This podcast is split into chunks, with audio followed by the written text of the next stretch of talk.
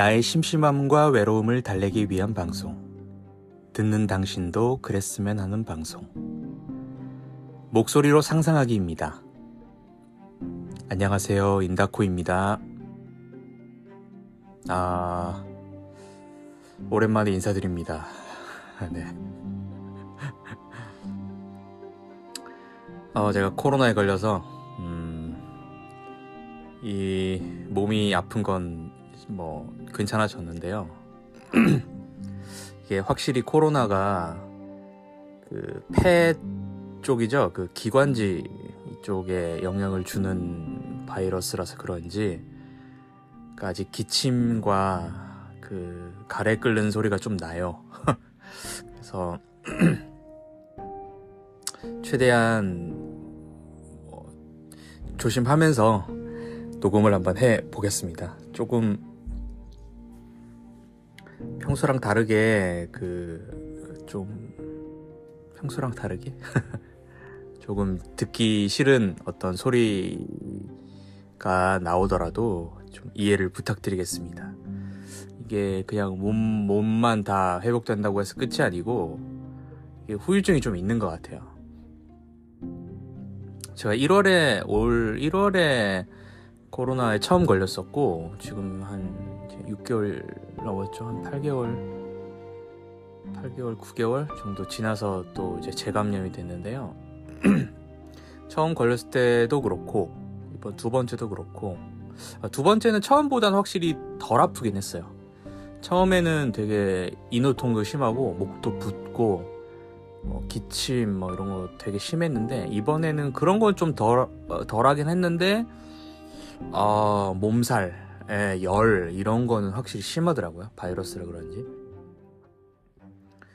근데 뭐 조금 덜하긴 했지만 그래도 어, 어느 정도 회복됐다 싶은데도 불구하고 후유증이 남아 있어요. 금방 일반 감기 감기처럼 뭔가 이렇게 쉽게 딱 떨어지는 똑 떨어지는 그런 종류의 병은 아닌 것 같아요, 진짜. 아무튼 좀 네, 지독한 바이러스입니다. 이해 이해를 부탁드리겠습니다. 어. 제가 말씀드린 것처럼 아 말씀드린 게 아니라 제가 제목에 쓴 것처럼 어, 이번 에피소드는 영화 오펜하이머입니다. 예, 오펜하이머에 대한 저의 감상을 좀 나눠보고자 준비를 했습니다. 어, 우선 영화에 대한 이야기를 하기 전에 어, 저는 그 딱히 이 영화에서 스포일러라고 할 만한 것은 없다고 생각을 하거든요. 예. 하지만 뭐 그래도 뭐 전혀 뭐 이야기를 조금이라도 알고 보고 싶지 않다 이러시는 분들은 영화를 보고 난 후에 들으시길 바랍니다. 미리 예고를 드렸습니다. 예. 제가 뭐 딱히 이건 스포일러일 수도 있는데 이런 식으로 예고를 하면서 얘기를 하진 않을 것 같아서 미리 이야기 들어가기 전에 말씀을 드립니다. 네. 어, 어떤 영화에 대한 뭐 디테일한 사실적인 정보를 드리기에는 제가 그 깜냥이 안 되고요. 그 정도의 어떤 지식은 없어서 저의 감상 위주로 나누어 보도록 하겠습니다. 어, 저는 8월 20일 날, 일요일 날 영화를 봤는데요. 8월 15일 광복절에 개봉을 하였죠. 어, 그러니까 한 5일 정도 후에 봤는데, 이제 일찍 보신 분들의 이제 평가들이, 후기들이 이제 올라오잖아요. 근데 뭐 호불호가 많이 갈린다고 하더라고요. 근데 저보다 먼저 본 제 친구가 있었는데 친구는 어 재밌게 봤다 이렇게 얘기를 했고 물론 뭐 호불호에 상관없이 저는 원래 볼 생각이었긴 했지만 네 호불호가 많이 갈린다고 하더라고요. 특히나 원래 논란 감독 영화가 좀 긴 편이긴 하죠. 근데 이번 영화는 3시간짜리니까 아우 3시간 쉽지가 않죠 그죠 좀 이제 영화를 보러 가기 전부터 좀 엄두가 안 나기도 하고 그리고 테, 그 놀란 감독 영화는 최근 들어서 테넷도 그렇고 테넷은 저도 보진 않았습니다. 얘기만 들었는데 내용이 되게 어렵기도 하고 놀란 감독이 물리학을 되게 사랑하는 사람이라고 그런 얘기도 했는데 물리학이 좀 어렵잖아요. 네. 그래서 3시간 러닝 타임에 또 이제 핵 폭탄의 아버지라고 불리는 이제 오펜하이머에 대한 이야기 어, 과학자들이 나오고 과학에 대한 이야기도 있기 때문에 어렵지 않을까? 뭐 이런 얘기들도 있고 하니까 네 불호의 어떤 후기들이 꽤 많이 있었던 것 같아요.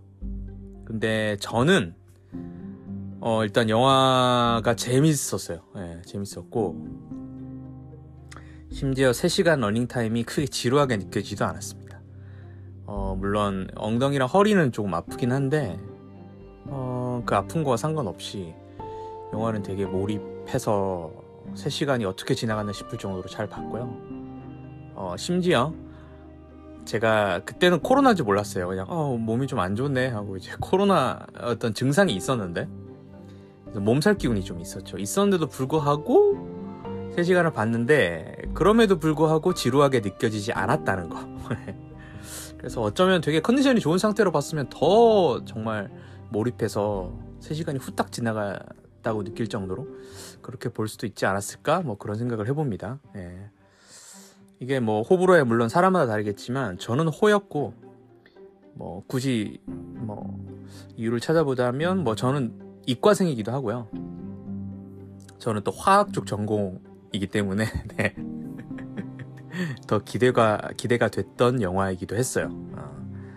또 어렸을 때 뭐 저희 한국의 유명한 그 물리학자신 이휘소 박사 뭐 책이라든지 또 뭐 있는 MC 제곱 같은 아인슈타인 전기 책도 읽었었고요 학창 시절에 어, 특히나 이제 화학 쪽을 전공을 했고 화학 쪽을 좋아했다 했, 했었기 때문에 어, 핵, 뭐 핵폭탄 이런 것들에 대해서 좀 흥미가 많았고요. 그리고 꼭 화학 전공이 아니라 이과생들은 그죠 한 번쯤 관심을 갖게 될 수밖에 없는 네, 그런 흥미로운 주제이긴 하죠. 네. 그리고 어, 특히나 이제 영화 보기 전에 어떤 뭐 트레일러라든지 그런 뭐 preview 같은 거를 봤을 때 어, 제가 학창 시절 때부터 이 교과서에서 봤던 그런 유명한 과학자들 어, 교과서에서 배웠던 그런 이론을 창시했던 그 과학자들이 어떤 모습으로 영화에 나올지도 되게 기대가 됐었고요. 그래서 뭐 영화를 보면 이제 하이젠베르크, 닐스 보어, 아인슈타인, 페르미, 리처드 파인만 뭐 등등이 나오고 뭐 여기에 더해서 뭐 과학자는 아니지만 역사적 인물인 뭐 JF 케네디 이름도 언급이 되거든요. 그래서 보면서 오 이야 저 사람이구나. 물론 그 실존 인물은 아니지만 야 저렇게 표현했구나. 아 역사의 장면에서 아 저렇게 등장을 하는구나. 뭐 이런 걸 보면서 되게 흥미있게 저는 봤던 것 같아요. 물론 전혀 이과 쪽에 아예 뭐 관심이 없으신 어, 과학 쪽에 관심이 없으신 분들은 저게 누구야 누구야 하실 수도 있죠. 그래서 재미가 없을 수도 있죠. 어 그렇죠. 근데 근데 뭐 영화 전체적으로 보면 그 과학자들이나 과학 이론이 중요한 영화가 아니에요. 그러니까 핵의 어떤 이론 자체에 대해서 잘 모르셔도 그 과학적인 어떤 내용이 주가 아니라 그 핵폭탄을 개발하게 된 어떤 그 맨하탄 프로젝트에 대한 얘기와 그 프로젝트를 성공시켰던 그거를 이제 음, 주도한 이제 핵심 인물인 제일 중요한 인물인 오펜하이머의 어떤 그 시기 때 혹은 그 사람이 그 시기부터 해서 살아왔던 삶에 대한 인간에 대한 얘기이기 때문에 결국에는 예, 과학적인 그런 거에 대한 어떤 걱정, 이해에 대한 걱정 이런 거는 하지 않고 어, 영화관을 찾아서 보셔도 재밌게 즐기실 수 있는 영화입니다. 예, 저는 그렇게 생각을 합니다. 어, 간단한 줄거리를 말씀드리자면 어, 핵폭탄을 탄생시키는데 핵심적인 역할을 하는 오펜하이머의 삶에 대한 내용이고요. 그 안에서 인간적인 갈등, 음, 어떤 핵폭탄 개발의 과정 중에서의 어떤 갈등, 정치적인 문제, 뭐 이런 것들에 대한 이야기입니다. 역사적인 이야기고요. 어, 좋은 영화들이 다 그렇듯이 음, 어떤 오펜하이머를 영웅화한다거나 뭐 어떤 사실에 대해서 옳다 그르다라고 판단하는 영화가 아니고요. 어떤 명과 암을 다 보여주는 영화라고 생각을 합니다. 또 그 과정 속에서 과학 기술의 기술과 윤리에 대한 어떤 명과 암, 또 생각거리 이런 주제거리도 이제 관객들에게 이제 주고요. 그래서 네 언제든 좋은 영화가 그렇죠. 생각할 거리를 주고 다양한 감상들이 나오게 되고 음, 좋은 영화라고 생각을 해요. 그리고 뭐 이거는 뭐 제가 어디서 이제 리뷰에서가 글에선가 봤던 얘기인데 한 3시간 중에 한 초반 2시간 가량은 어 오펜하이머에 대해서 좀 집중을 하고요. 후반 1시간은 물론 오펜하이머에 관련된 얘기긴 하지만 오펜하이머와의 어떤 어 약간의 뭐라 해야 될까요? 음 좀 이렇게 앙숙의 관계라고 해야 되나? 앙숙이라고 하긴 그렇고 하여튼 서로 이제 어떤 오해에 있어서 서로 이제 척을 지게 된 어떤 그런 역 그 어, 역할인 이제 로버트 다우니 주니어가 맡았던 스트로스 제독의 이야기가 후반 1시간에 약간 main이 돼요. 어, 그죠? 네, 뭐 자세한 얘기를 디테일하게는 드리진 못하겠지만, 어, 이게 결국은 사람들, 인간들에 대한 이야기고, 어떤 미움과 증오 같은 그런 인간적인 감정들이 어떤 사건으로 인해서 이렇게 딱 생겨나게 되죠. 그래서, 음, 예, 네, 그런 것들을 뭔가 이게 되게 거대하고 어마어마한 핵폭탄의 그런 어떤 뭐라 할까요? 과학적인 어떤 어 뭐라고 표현할까? 이론들 어 그 핵이 분열하고 핵이 융합하고 뭐 분열 분열 융합하는 그런 과학적인 어떤 그런 거에 굉장히 비유해서 이렇게 표현이 됩니다. 네, 표현이 되고 어, 혹은 음, 그런 어마 어마어마한 거대한 핵폭탄과는 또 대조적으로 어, 참 그 사람의 어떤 일이라는 게 이런 그런 폭탄이나 이런 거에 비해서 굉장히 사소한 것에 의해서 어, 서로 호감을 가질 수도 있고 철천지 원수가 될 수도 있겠구나라는 뭐 그런 생각도 좀 들게 만드는 네, 그런 영화예요. 어, 이게 또 다른 측면으로 보면 어, 그 거대한 맨하탄 프로젝트라는 핵폭탄을 처음으로 이제 만들어내는 그런 프로젝트의 성공도 뭔가 이렇게 대단한 천재들, 과학자들 모여서 당연히 뭔가 이렇게 성공하게 되는 뭐 그렇게 생각할 수도 있지만 사실은 결국은 그 과학자들도 인간이기 때문에 어떤 수많은 인간적인 어떤 갈등들 어, 그런 것들의 연속과 해소 어, 이런 것들을 거쳐서 이루어낸 업적이다. 라고 볼 수도 있는 예, 그렇게 또 이해가 되는 그런 영화입니다. 네. 아 그리고 이 주인공에 대한 얘기를 빠, 빠뜨릴 수가 없죠. 이 주연 이 주인공을 연기했던 이제 킬리언 머피 에 대한 얘기인데요. 아 연기가 대단합니다. 네. 뭐라고 해야 될까요? 음... 오펜하이머라는 인물의 실존 얼굴을 본 적도 없고 그 사람에 대한 이야기를 처음으로 이 배우를 통해서 듣게 보게 되는데 어 그냥 그 사람 같아요 정말 배우가 연기한다는 느낌이 아니라 예, 이 사람이 그냥 오펜하이머구나라고 생각이 들 정도로 그 정도로 예, 그냥 그 사람이 된 연기를 한다라고 느껴져요. 예. 그래서 예. 그죠. 제가 킬리언 머피 가 나오는 영화를 많이 못 본 것 같아요. 못 봤는데 주위에 이제 제가 영화 좋아하는 친구나 뭐 얘기를 들어보면 정말 뭐 논란도 좋아하고 좋아하는 배우고 조연의 역할들을 많이 했죠. 굉장히 중요한 역할들을 많이 하고 그래서 굉장히 이미 유명하고 엄청난 배우긴 하지만 조연으로서의 그런 역할들로 인식이 되는 배우였는데 이번에 이런 아, 메인 주연을 하면서 세상에 왜 이분이 조연만 했던 거야? 막 이런 생각이 들 정도로 정말 그 주연의 핵심 역할은 그걸 처음부터 끝까지 그 본인의 힘으로 쭉 끌고 가는 그 힘이거든요. 주변의 조연들이 아무리 잘해도 주연이 연기가 흔들리면 극 전체가 흔들리게 되는데 아우 정말 뭐 아주 그냥 뭐 아예 carry를 합니다. 그래서 정말 대단한 배우구나. 예. 그렇게 느꼈던 것 같아요. 그리고 뭐 감히 제가 뭐라고 얘기를 하자면 어 이분의 전성기는 지금부터 시작이다. 그런 생각이 듭니다. 예. 그리고 조연의 연기를 보는 맛도 아주 대단합니다. 예, 맷 데이먼, 로버트 다우니 주니어, 에밀리 블런트, 플로레스, 플로렌스 퓨, 조시 아트넷, 라미 말렉, 라미 말렉 그 우리 프레디 머큐리 형이죠.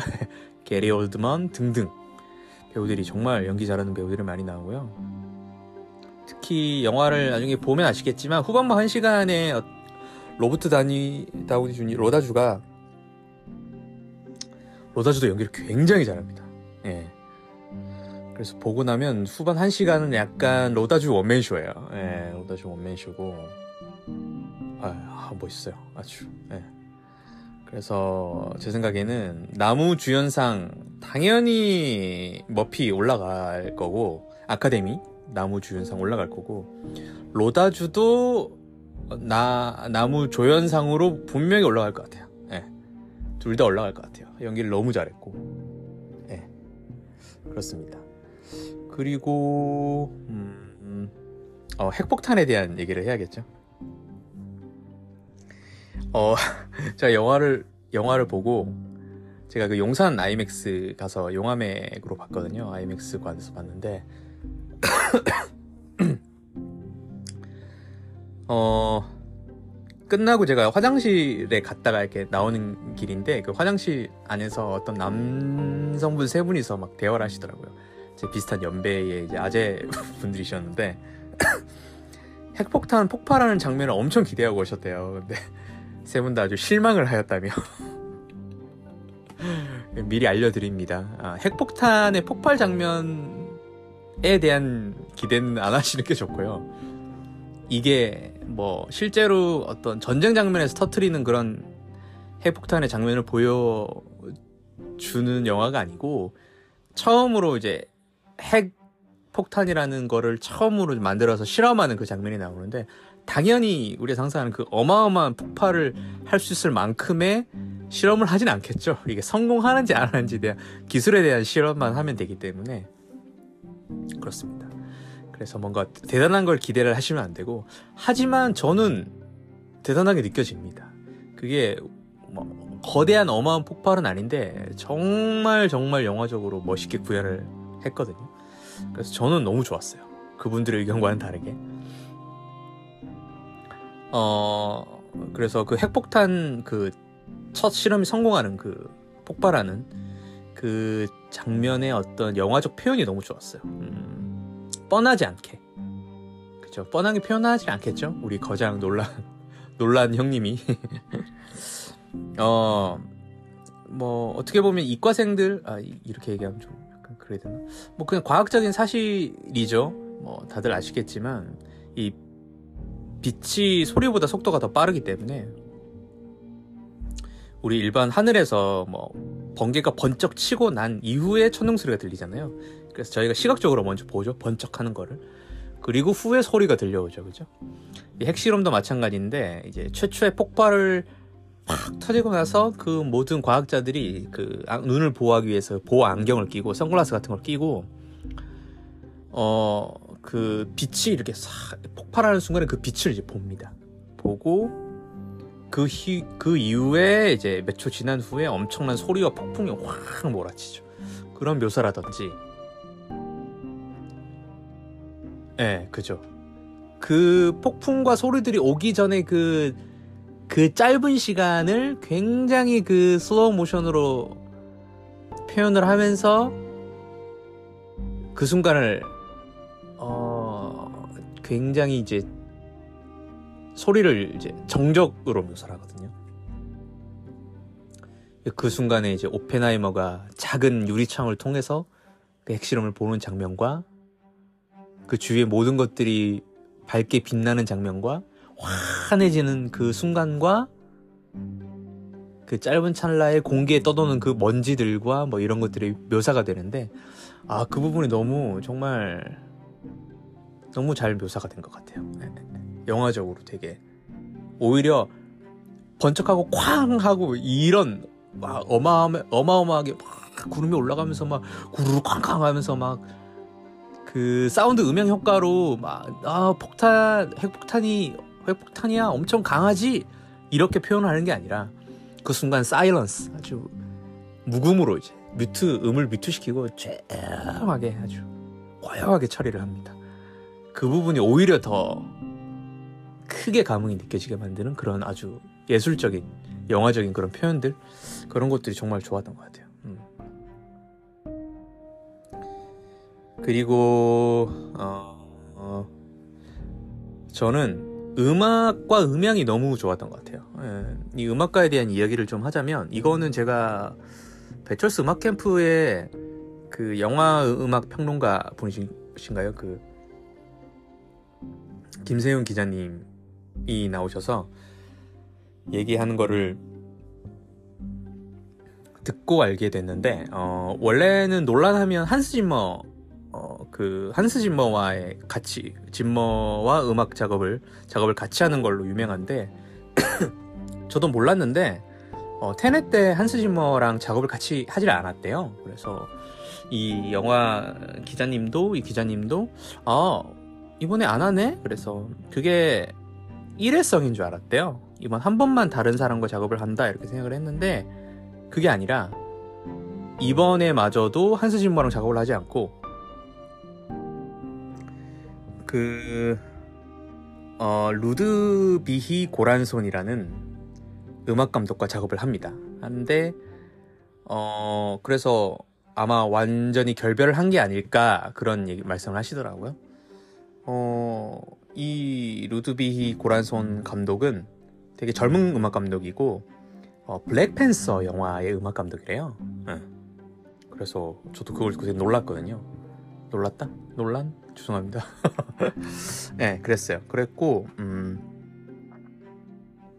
뭐 다음 영화를 또 봐야겠죠. 한스 짐머 다시 하게 될 줄은 모르겠으나 아무튼 어, 이 음악 감독의 음악들과 그런 사운드들과 이런 것들이 너무 좋아요. 너무 좋아요. 정말. 그 영화 장면과 너무 찰떡이고 특히나 어그 오펜하이머가 그 과학자로서의 어떤 과학적인 이론을 통해서 핵폭탄을 개발을 하지만 그 폭탄을 결국에는 어 전쟁 중에 인류를 살상하는 데 쓰이게 되잖아요. 그런 어떤 내면의 어떤 갈등과 어떤 불안과 어, 죄책감과 뭐 그런 어, 내가 굉장히 흔들리는 음, 그런 기분, 그런 느낌들, 그런 장면들, 또 많은 과학자들과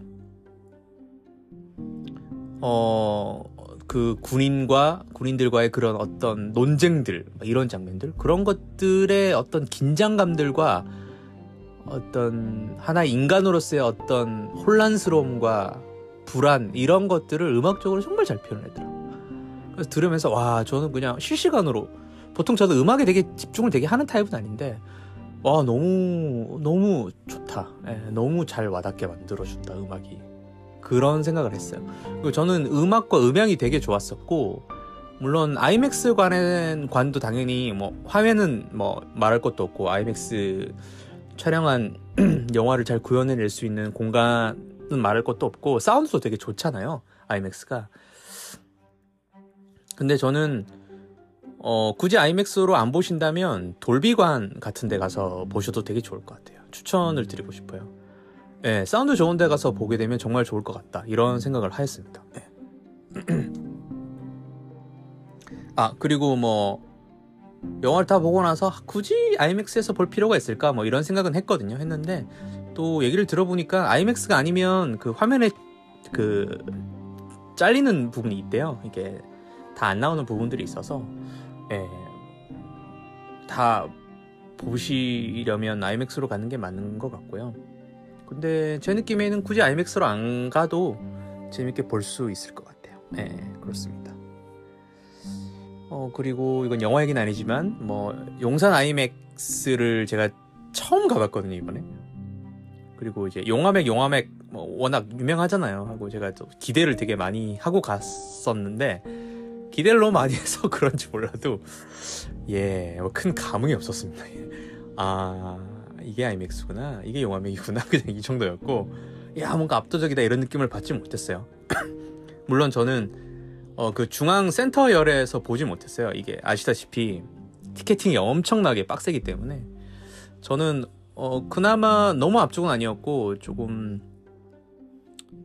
내가 제가 I였나 J였나 하여튼 그 앞에서 한 3분의 1 지점에 제일 오른쪽에서 봤거든요. 그래서 좀 사이드로 고개를 돌려서 이렇게 보, 봐야 되긴 했고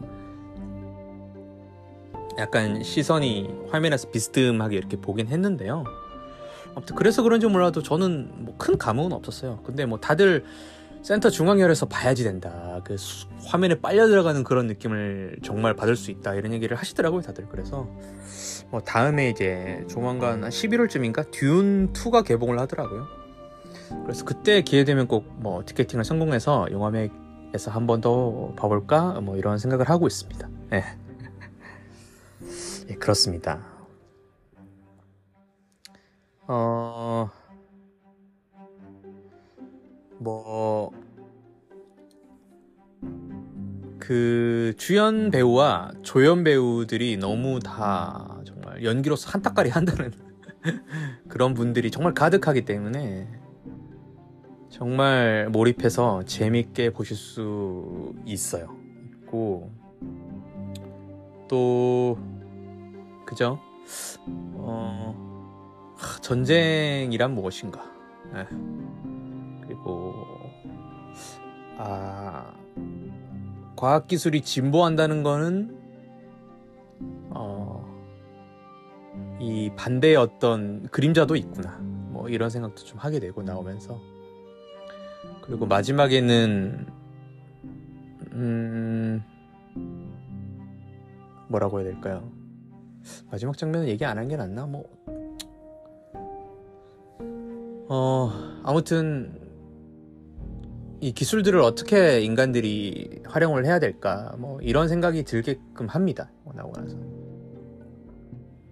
저도 디테일하게 그 히로시마의 원폭이 떨어지고 뭐 얼만큼의 일본인들이 이제 피해를 입고 사망을 했는지에 대해서 이번에 처음 알게 됐는데 그 폭탄의 파괴력도 엄청나지만 그 폭탄을 하면서 나오는 그 방사능 으로 인해서 폭탄이 터지, 터지는 순간 사망한 사람보다 그 이후에 방사능이 노출돼서 서서히 죽어간 사람들의 숫자가 더 많더라고요.